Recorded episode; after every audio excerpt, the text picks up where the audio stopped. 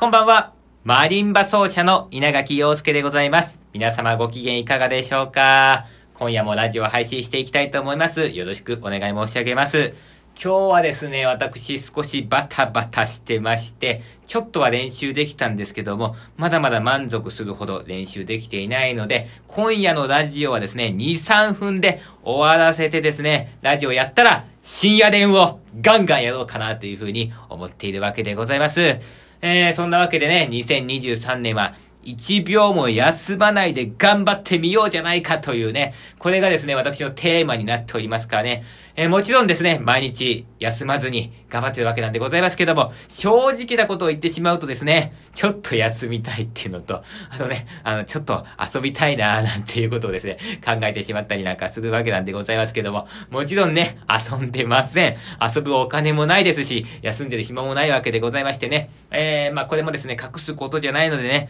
正直に申し上げますけどもね、私はあの、今ほんと、どん底なんですよ。どん底ですね。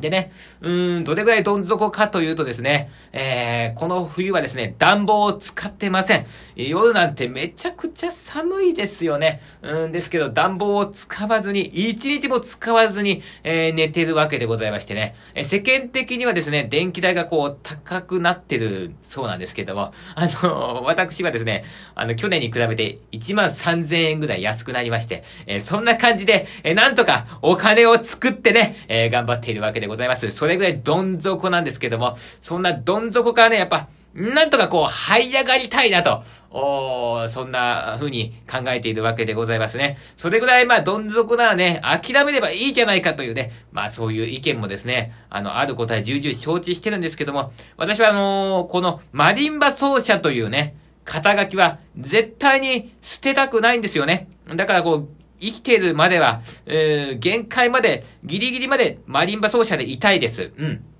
生きてる限りはですね、どんな状況になってもマリンバ奏者という肩書きは絶対に捨てませんので、ぜひぜひね、皆さん、私、稲垣陽介のことを応援していただきたいなというふうに思っておりますし、拡散していただけますと大変嬉しく思います。それでは今日はこの辺で終わりにしてですね、どん底から這い上がるために深夜練頑張りたいと思います。また明日